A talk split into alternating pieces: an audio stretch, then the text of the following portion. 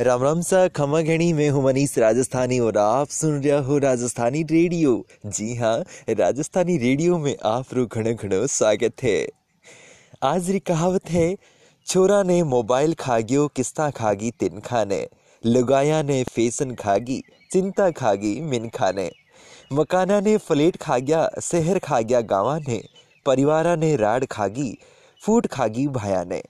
Shopping mall दुकान खा गया डेरी खागी धीणे ने कोल्ड ड्रिंक रे लारे भूलिया छाछ सिकंजी लस्सी ने पिज्जा तो रोटियाँ खागी, गैस खागी चूल्हा ने बाजारू मिठाइयाँ खागी गुड़ और गुलगुला ने पैसा रो दिखाओ खाग्यो, आदर और सत्कार ने बफर वालों खाड़ो खाग्यो जीवन ने मनोहार ने हिंदी ने अंग्रेज़ी खागी, इंजेक्शन खा गया घासा ने आपा तो खुद ही खा गया अपनी मैड भाषा ने कुरीत्या रीत्या ने खागी, नफरत खागी, प्यार ने।